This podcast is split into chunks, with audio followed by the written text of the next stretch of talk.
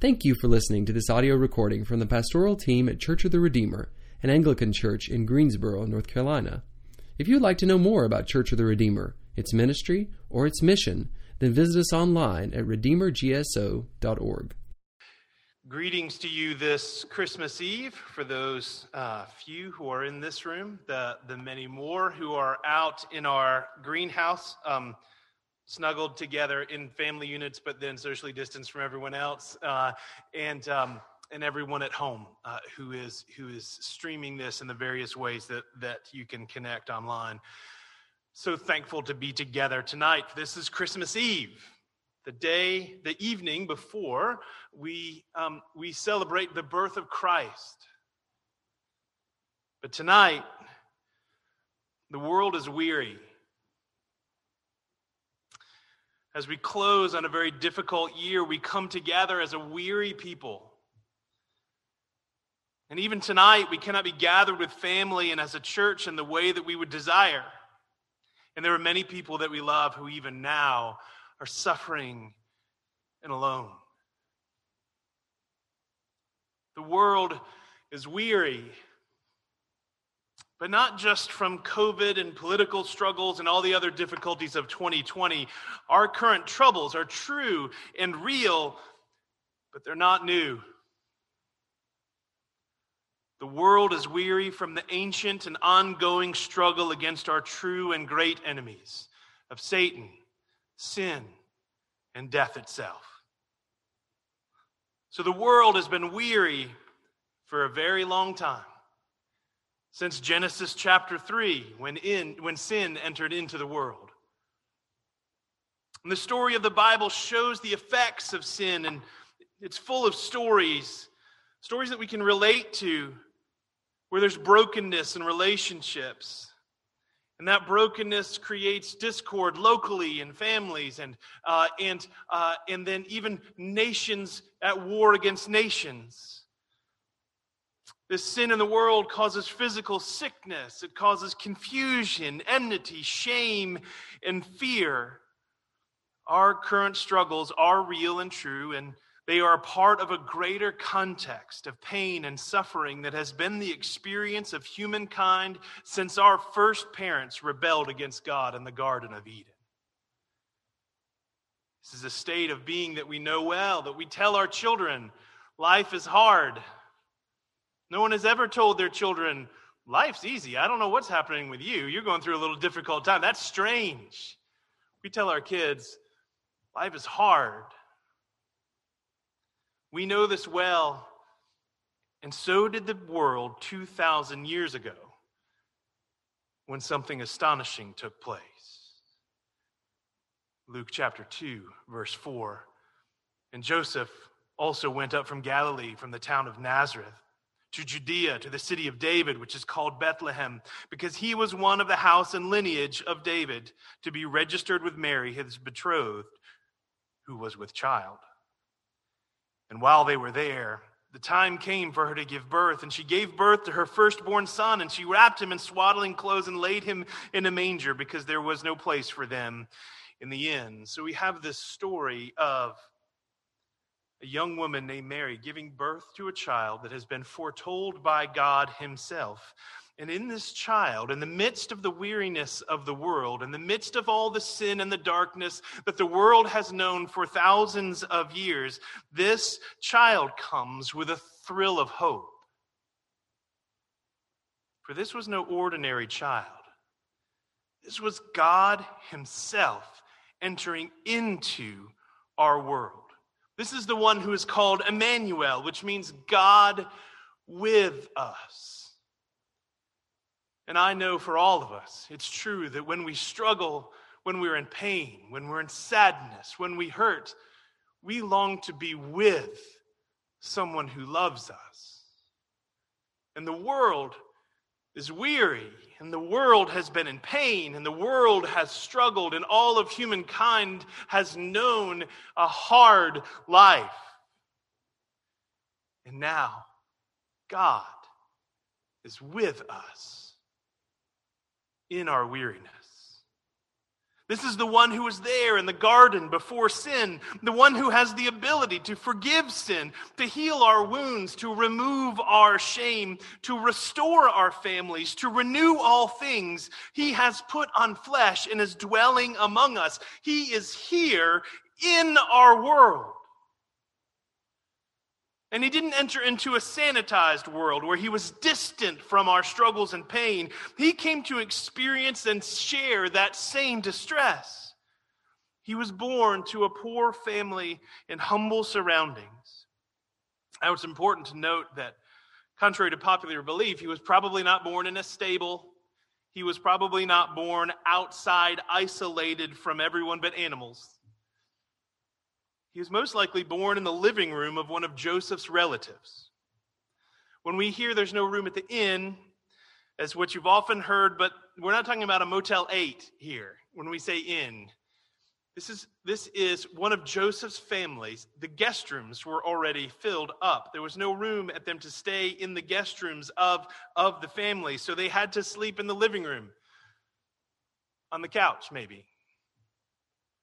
Jesus was born in the midst of a family. And I imagine that family probably had its squabbles and its drama just like yours.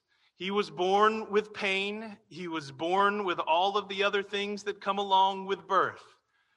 Babies come out covered with cottage cheese, and I don't know where that comes from, but Jesus was born in the same way as all of the other babies. He was born into this difficult world. He was born into our weariness. He knows it. He has experienced it. He can relate and he can do something about it. So we have the news of this amazing birth. And, and not only is this happened in, in humble, a humble home, just like yours or mine. This didn't happen on a world stage. This didn't happen in some important person's home. This happened in the home of a humble peasant person. We don't even know the home who owned the home.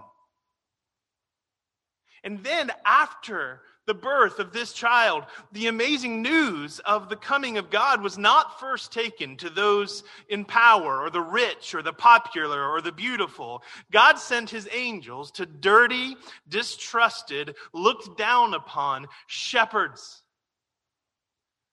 Luke chapter 2, verse 8. And in the same region, there were shepherds out in the field, keeping watch over their flock by night. And an angel of the Lord appeared to them, and the glory of the Lord shone around them, and they were filled with great fear. And the angel said to them, Fear not, for behold, I bring you good news of great joy that will be for all the people. For unto you is born this day in the city of David a Savior, who is Christ our Lord. And this will be a sign for you. You will find a baby wrapped in swaddling cloths and lying in a manger. And suddenly there was with the angel a multitude of the heavenly host, praising God and saying, Glory to God in the highest, and on earth peace among those whom he is pleased. And when the angels went away from them into heaven, the shepherds said to one another, Let us go over to Bethlehem and see this thing that has happened, which the Lord has made known to us. And they went with haste and found Mary and Joseph and the baby lying in a manger. And when they saw it, they made known the saying that had been told them concerning this child. And all who heard it wondered at what the shepherds told them. Now, friends, I know that we have nativity scenes at our house with little shepherds there, or we've seen the Christmas plays and our grandchildren come down and waddle down with tinsel on their heads. Like this, that is a wonderful, cute little scene. But what happens here is that the angel of the Lord appears to the shepherd. And every time that an angel of the Lord appears to somebody in the scripture, they fall on their faces afraid because of the holiness and the gloriness and the, uh, the glory and the power that has been revealed to them in the presence of this angel. And so then the angel gives them this good news, and suddenly there's a multitude of the heavenly host. The heavenly host is the army of God, and there's a multitude of them, like rank upon rank of the army of God, and they all start singing and praising at the same time glory to God in the highest, and on earth peace among those among those whom he is pleased. It would have been a cacophony of sound. It would have been a brilliance of light. Well, why? Shepherds Why this jubilee? Why all this singing? Why such a stir? What is happening this night that is such a big deal? Friends, the glorious news of Jesus' birth, what we call the incarnation, is that God has entered into the weariness of our world with a burst of joy and truth and grace and hope. And he hasn't come shaming us for our weariness or telling us that it is unimportant. Rather, his response to our need is to come to us because we're too weary and too broken to come to him. And he comes to us not only to show us that we are weary and to tell us that we are weary, but to share that weariness with us. And friends, the same is true today. He comes to us. He comes to us through His Word and His sacrament. He comes to us through His people. He comes to us in our praise. He comes to us even though we are locked in our homes and isolated from all of the others. He has a habit of going through locked doors. He comes to us in our hour of need. He comes to us with compassion and healing and forgiveness and love and peace and hope. And He comes as someone who knows our weariness and wants to share it and help carry it. Tonight's remembrance of the birth of Christ is a night when the weary world rejoices because the great light shown to the shepherds 2,000 years ago has pierced the darkness. Hope has flared. Our enemies of Satan, sin, and death have been dealt a mortal blow. The glorious plan of God for the redemption of the world has been revealed. God is not absent, He's not even distant. He's here, and He's actively working to save you and save the world. And this is cause for the multitude of the heavenly host to come and shine the glory around because God is at work in his love and in his compassion and in his presence. Emmanuel, God is here and he is in, a, in our weariness with us. We rejoice tonight not because all has been made right, but because all things are being made new. We rejoice in the promise and the pursuit. We don't rejoice because we are no longer weary, but because God has stepped into our weariness with a promise of redemption and good news for the world and for you. Tonight, you can know this Savior who is still Emmanuel. God is with us. He is not distant and looking in on your pain and suffering, He is in it with you. He is reaching out to you, offering to carry your burdens and to give you joy in return. You can know His forgiveness, His love, and His joy that is greater than even the effects of thousands of years of sin in this world and cannot be squelched by any of our current struggles. Jesus has come you are not alone. You are not a slave to fear or shame or trouble or pain. And so we, the weary world, rejoice. And in our rejoicing, we don't keep it to ourselves. Rejoicing is meant to be spread and to be shared and to grow. And we go in His power, in, as His incarnated hands and feet, we go to others not by our own merit or our own power or even our own inclination, but by his strength, compelled by his love to announce his coming and his kingdom so that more weary may enter in. The shepherds saw this great sight and went and reported this glorious news to others, and we get this opportunity as well. So, friends, my exhortation for you, our church, tonight, whether you're at home, whether you are listening, whether you are watching, whether you're in our greenhouse or in here, my exhortation for us tonight is don't let this slip by us this year. That this is just another family tradition that we go to church on Sunday night, I mean, on uh, Christmas Eve night, um, and then we maybe eat some dinner and then we go to bed and we owe presents tomorrow. Don't let this moment slip by. Open your eyes and see Emmanuel. God is with us. And so I, I encourage you in these three things. One, rejoice. I call to you to rejoice. I invite you to rejoice passionately, deeply, hungry. Rejoice out of your frustration, your pain, your fear, your anger. Worship the God who has shared your weariness. The act of rejoicing is letting Him share our burdens as He has promised.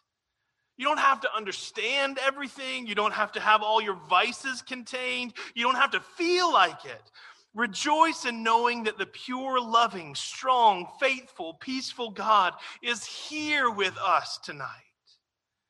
Sing his praise, inhale his hope, be the shepherds, and join your voices with the multitude of the angels and archangels who are still singing to this day. Church, rejoice. And I encourage you to receive. I encourage you to receive, to receive the peace of the Prince of Peace, the confidence of the Lord of Lords, the wonder of the wonderful counselor, the love of your church community. Really receive. God is not simply asking from you, He is offering to give to you. Know the promises of God that have been articulated throughout Advent and know that they find their yes in Jesus Christ. I'm not asking you to pretend that everything is okay and put on a happy face. I'm encouraging you to rejoice in the midst of pain. And just as the Lord took the initiative to become one of us, believe that He will take the initiative with you. Receive the gift of Jesus Christ. Repent, believe, be the shepherds, and hear and be in awe. And then finally, share. Share these glad tidings of great joy that are too great for us to keep for ourselves. The radical generosity of the gospel is that God entered into our pain and shame of everyday life to bring the transcending grace of forgiveness and of family. So run like the shepherds, make haste, tell others this good news, share what you have heard. Simply bake them cookies Ring their doorbell, call their phone, write them a note. What of those who are, have lost their jobs? How can we be the agents of God who step into their suffering to bring joy? What of those who are sick? What of those who are frozen in fear? How can we comfort them? Incarnate the love of Christ to others so they may know that God has entered into their world, has taken the initiative with them, has reached out even when they had nothing to give. Rejoice at the incarnation and participate as part of the incarnation. And friends, the moment of Christ's birth, as great as it is, is only a down payment of what is to come. It is the middle of a great and glorious plan that reveals that Jesus will come again.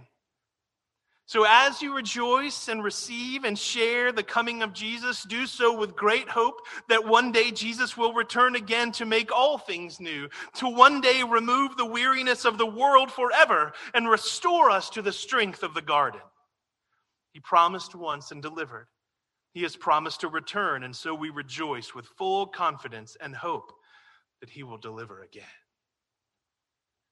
So, friends, the world is weary. But tonight, the weary world rejoices because Emmanuel, God is with us in Jesus Christ. Pray with me.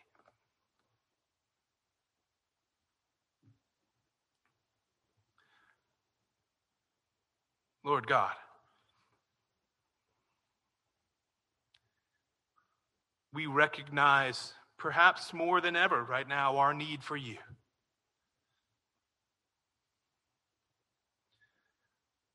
Lord, open the eyes of our hearts that we may know your presence, that we may that we may know that you are intimately close to us even now, not just distant and contained in a system of theology, but a real fatherly presence with us. I pray specifically for those who right now are in pain and fear, who right now are isolated from family, who right now are alone. Lord, let them in their lives and in their living rooms rejoice, for you are with them. Let them know your goodness and your love for them. Let them know that they are not forgotten. And Lord, where we as the church get so caught up in the trappings of Christmas that sometimes we forget to just stop and sit with you, Lord, let us now just open our hearts to receive. To receive your grace and your kindness and your love. To receive your strength and your peace. And let us dig deep in our hearts, Lord, that tonight, in the midst of our pain and suffering, inhabit the praises of your people and let us rejoice. Let us rejoice in our dependency upon you and on your complete willingness and ability to provide and let us rejoice that there is nothing that can crush us, that we are more than conquerors in the name of Jesus Christ because you are victorious over all of the things that threaten, all of the things that, that wound us, all of the things that make us afraid. Lord, let us rejoice because Emmanuel, you are with us. It is your name that we glorify and it is in your name that we pray. Amen.